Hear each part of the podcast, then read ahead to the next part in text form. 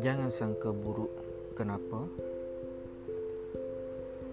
Kalau orang ditimpa kesusahan hidup, kita menuduhnya pemalas. Padahal dia telah berusaha bersungguh-sungguh. Cuma rezekinya setakat itu sahaja. Jangan kata begitu. Kalau suami balik ke rumah, rumah pula tidak bersapu, dapurnya kotor, jangan pula menuduh isteri hanya goyang kaki di rumah. Boleh jadi dia sudah kepenatan menguruskan anak-anak. Suamilah yang harus membantu. Jangan kata begitu.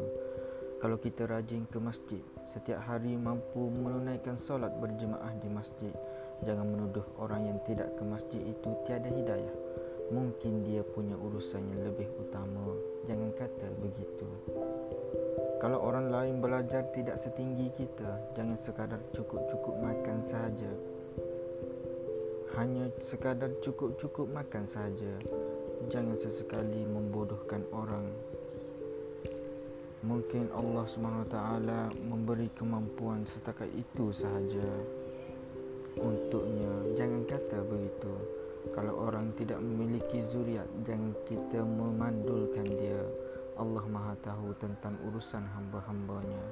Boleh jadi mereka yang memiliki zuriat itulah ujiannya yang telah membawanya ke neraka. Jangan sangka buruk pada orang. Kita tak tahu bagaimana pengakhiran perjalanan hidup kita nanti. Tahu kadar diri kita. Apa yang ada sudah harapan kita.